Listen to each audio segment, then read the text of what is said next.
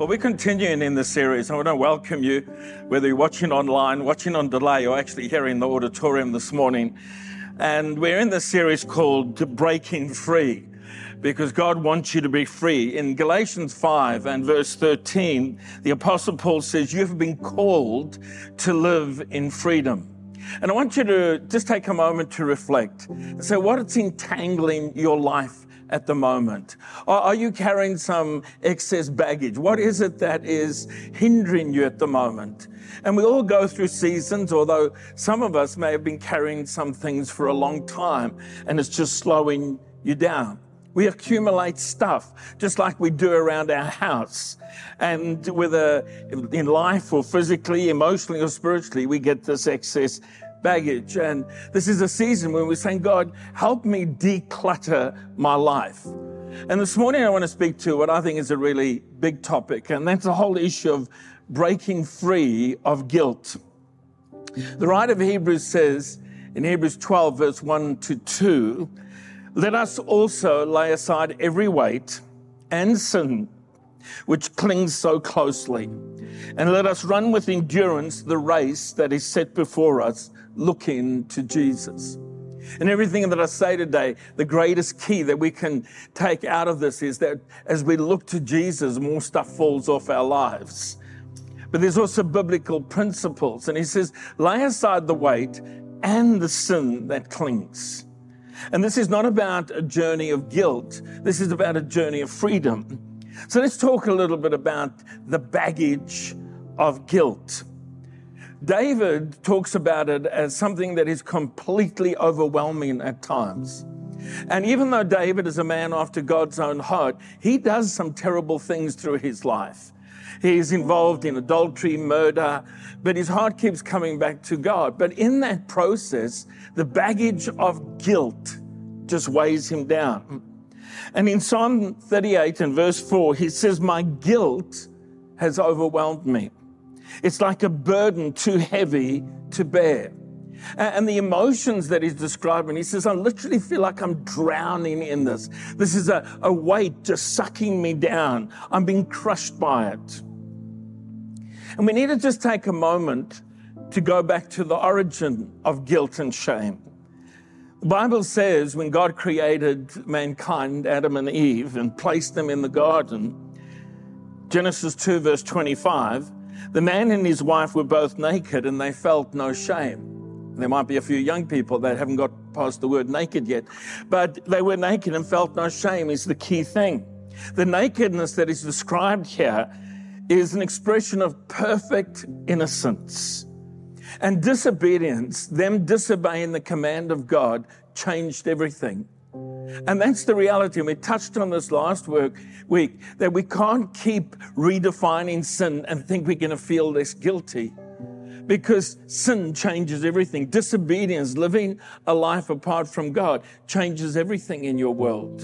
And God never designed you to carry guilt. But when we ignore Him and His commands, then we end up carrying guilt as much as we redefine it. And in the moment that Adam and Eve sinned, Genesis 3, verse 7, it says, the eyes of both of them were opened and they realized they were naked. They realized they were exposed, as it were. So they sewed fig leaves together and made coverings for themselves. And we see immediately they have the sense of regret, of guilt, and of shame. I want you to just reflect on those three words for a moment because I'm going to come back to them. Regret, guilt, and shame. We've all felt them and their eyes are open and suddenly they feel this and so that the their tactic is to go and hide is to find something to cover their shame something to cover their guilt and when we're feeling guilty when we're feeling shame when we're feeling regret we do go to do the same thing we may not be using fig leaves but we end up using things as fragile as that if it were to excuse to justify to explain away because uh, regret and guilt and shame are the painful consequences of sin. Let's talk about those three things. Regret is what you think about. It's a constant nagging feeling that embeds itself in our thoughts and then in our emotions. And it's this incredible thing, this regret. It's kind of like a, a, washing machine tossing you around in a wash of what if and if only. And the psalmist says in Psalm 51, David actually confessing his sin, for I am conscious of my transgressions. I'm conscious of them. I'm thinking about them. I acknowledge them. My sin is ever before me. One translation says, My sin haunts me. And it's that whole thing of your mind wrestling with what you've done and the feelings that come from it. So that's regret. It's what you think about. Guilt is more about what you feel. And it's that constant nagging that once this thing's embedded in your thoughts, it now gets into your emotions. And that's why we often say, I feel guilty about. And while we might use that expression about something small, we've probably all thought it or said it about ourselves or maybe even out loud. I feel guilty about. And David talks about the sheer exhaustion of the emotion of guilt. Another psalm, Psalm 38 and verse 8, he says, I'm exhausted and completely crushed. My groans come from an anguished heart. So, regret is what you think about, guilt is what you feel, and shame is how you see yourself when you're in the cycle of regret and guilt and shame. So it says the eyes of both of them were opened and they realized, they suddenly saw themselves differently. Previously, they had been covered, as it were, by the light of God, the glory of God. And now because of their disobedience, that's removed, and suddenly they see themselves. And shame is about how we see ourselves. And it's a terrible thing. And instead of saying shame on you, God wants to lift shame off you. Regret and guilt and shame relocate us emotionally, psychologically, relationally, their relationship with God and with each other changed immediately. And immediately God reaches out to try and reposition them. They hide in, they have repositioned themselves with guilt and shame and regret by hiding from God. And the Bible says in Genesis 3, verse 9, and the Lord God called to the man, Where are you? It's not like God didn't know, He knows everything. He's trying to get Abraham, uh, not Abraham, Adam and Eve to say, We're here. We're not going to hide anymore. We're going to come and try and resolve this in your presence, Lord. And Adam answered, I heard you in the garden. I was afraid because I was naked, so I hid. The Bible then says that the Lord God made garments of skin for Adam and his wife and clothed them. Adam took leaves from an inanimate tree.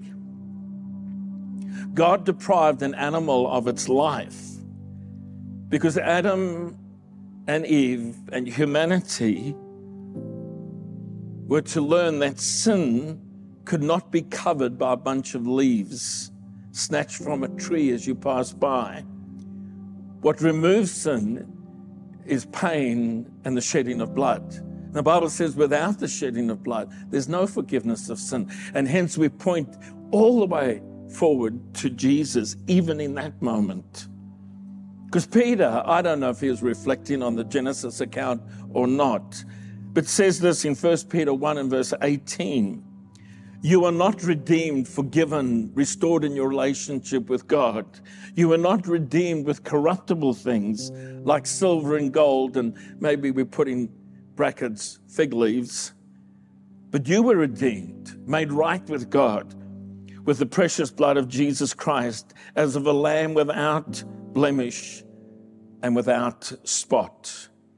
And the wonderful thing is, the minute you say yes to Jesus, you are repositioned to be in Christ. You no longer need to be hiding, whether from God or from others, living in regret and guilt and shame.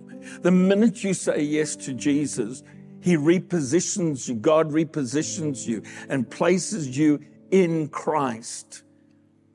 In fact, Paul in Colossians says, Your life is hid with Christ in God. What an incredible, safe place to be. Instead of hiding from God, you're hidden in God. And all his goodness, all his righteousness is imparted to you.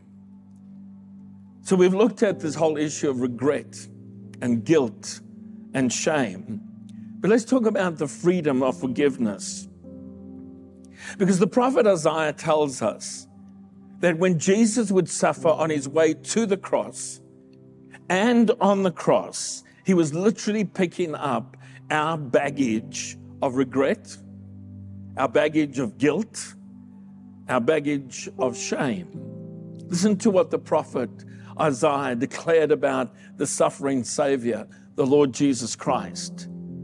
Surely he took our pain and bore our suffering.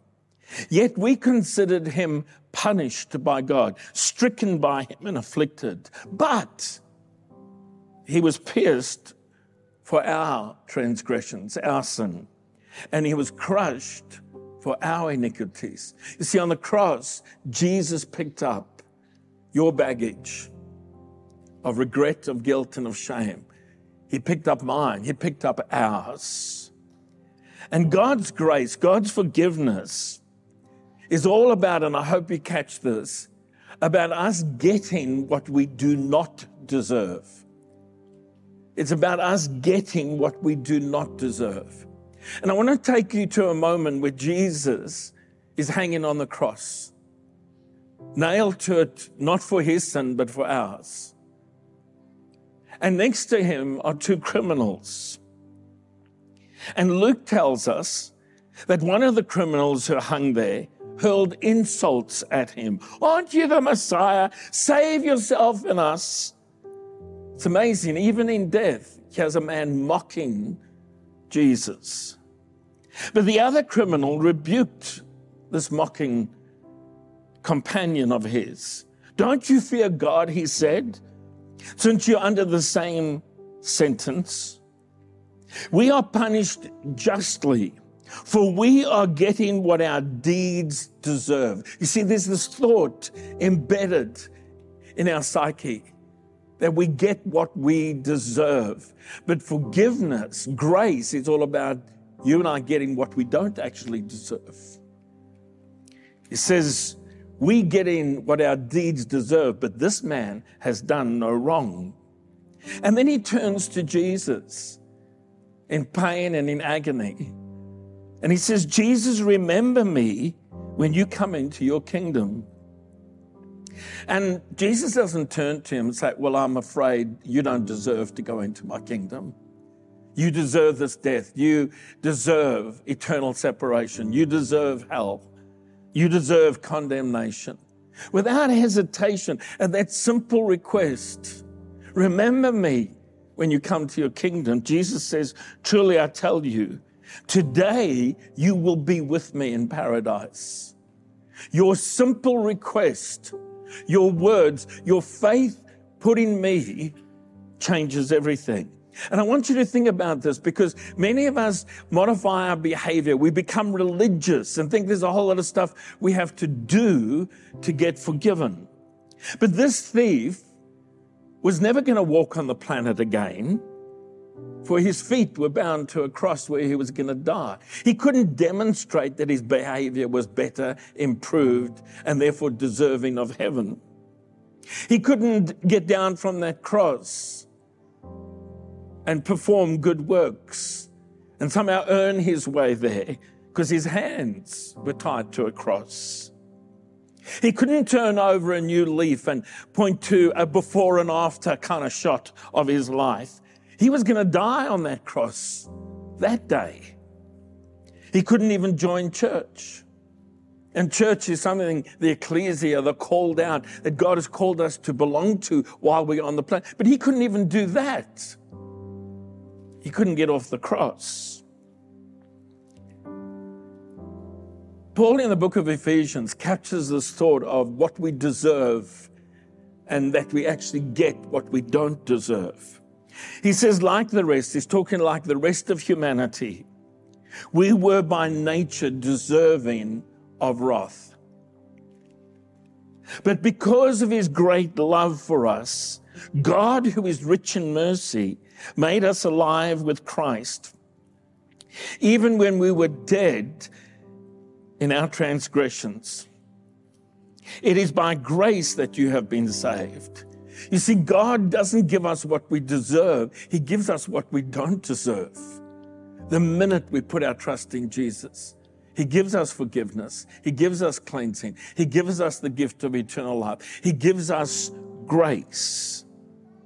And here's a key thought that I hope resonates with somebody listening today good people don't go to heaven, forgiven people go to heaven.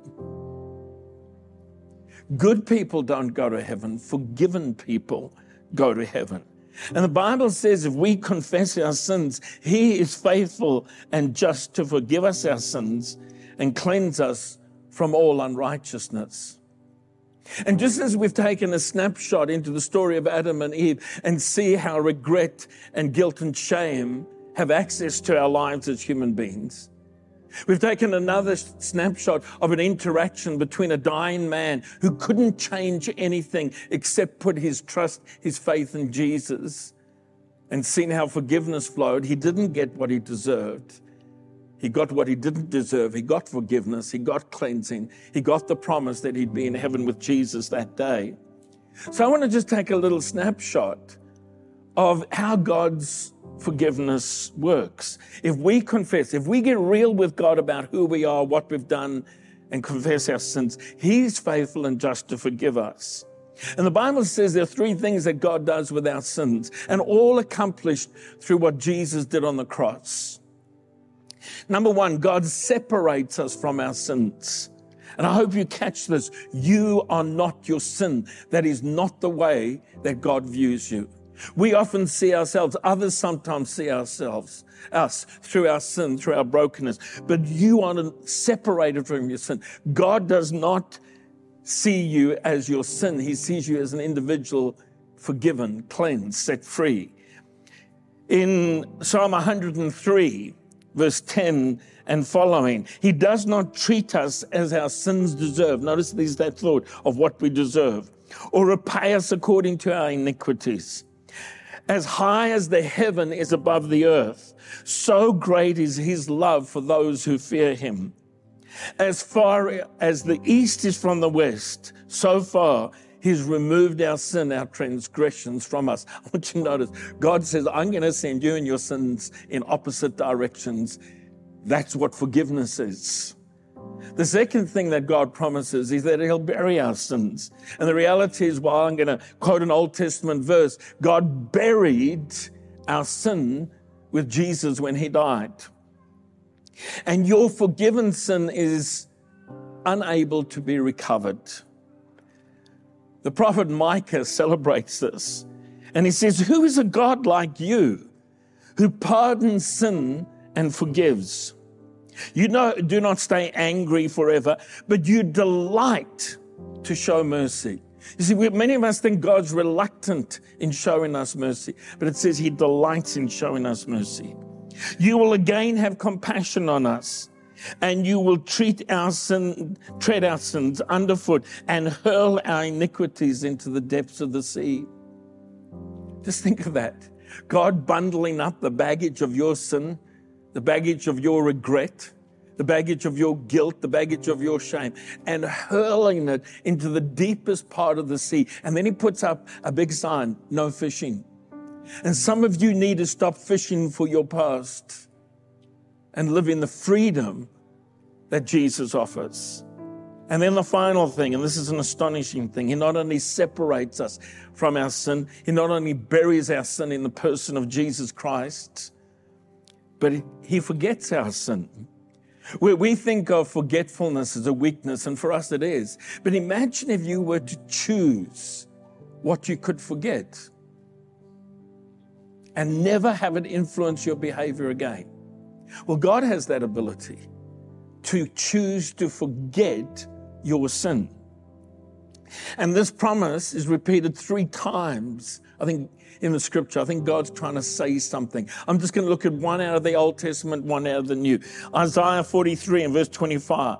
God speaking, I, yes, I alone will blot out your sins for my own sake and will never think of them again. And some of you, some of us, I've done it, we've all done it. Keep going, oh God, remember this. He goes, no, I forget, forget, I don't know what you're talking about. And, but, but God, don't you remember? And we start, and God goes, No, I have no recollection of that whatsoever. Because when God forgives you, He promises to forget as an act of His will what He forgave you about. In case you just think it's some Old Testament thing, look at the writer of Hebrews, Hebrews 8 and verse 12. I will forgive their wickedness and I will never again remember their sins. I will forgive and I will never again remember. And I want you to get a hold of this when you come to Christ or having come to Him when you confess any sin, He says, I'm going to separate you from it. I don't treat you, I don't look at you as your sin. I bury your sin in the person of Jesus. It was dealt with, it's done, it's finished, and I forget it. Now that you've got honest with me, we're not going to talk about this again. You see, it is for freedom that Christ has set us free. Paul then says, Stand firm then, and don't let yourself be burdened again in the yoke of slavery. I wonder if you've ever found real freedom in the person of Jesus Christ. It's not out of religious behavior. You see, religion is about what you do because you feel guilty. Christianity Following Jesus is about celebrating what he's already done on the cross and in the power of his resurrection. And I encourage you to establish a relationship with Jesus. And just as the thief on the cross simply used words, he had nothing else to offer. Remember me, he said. The Bible says if you confess with your mouth and believe in your heart that Jesus is Lord, you will experience salvation.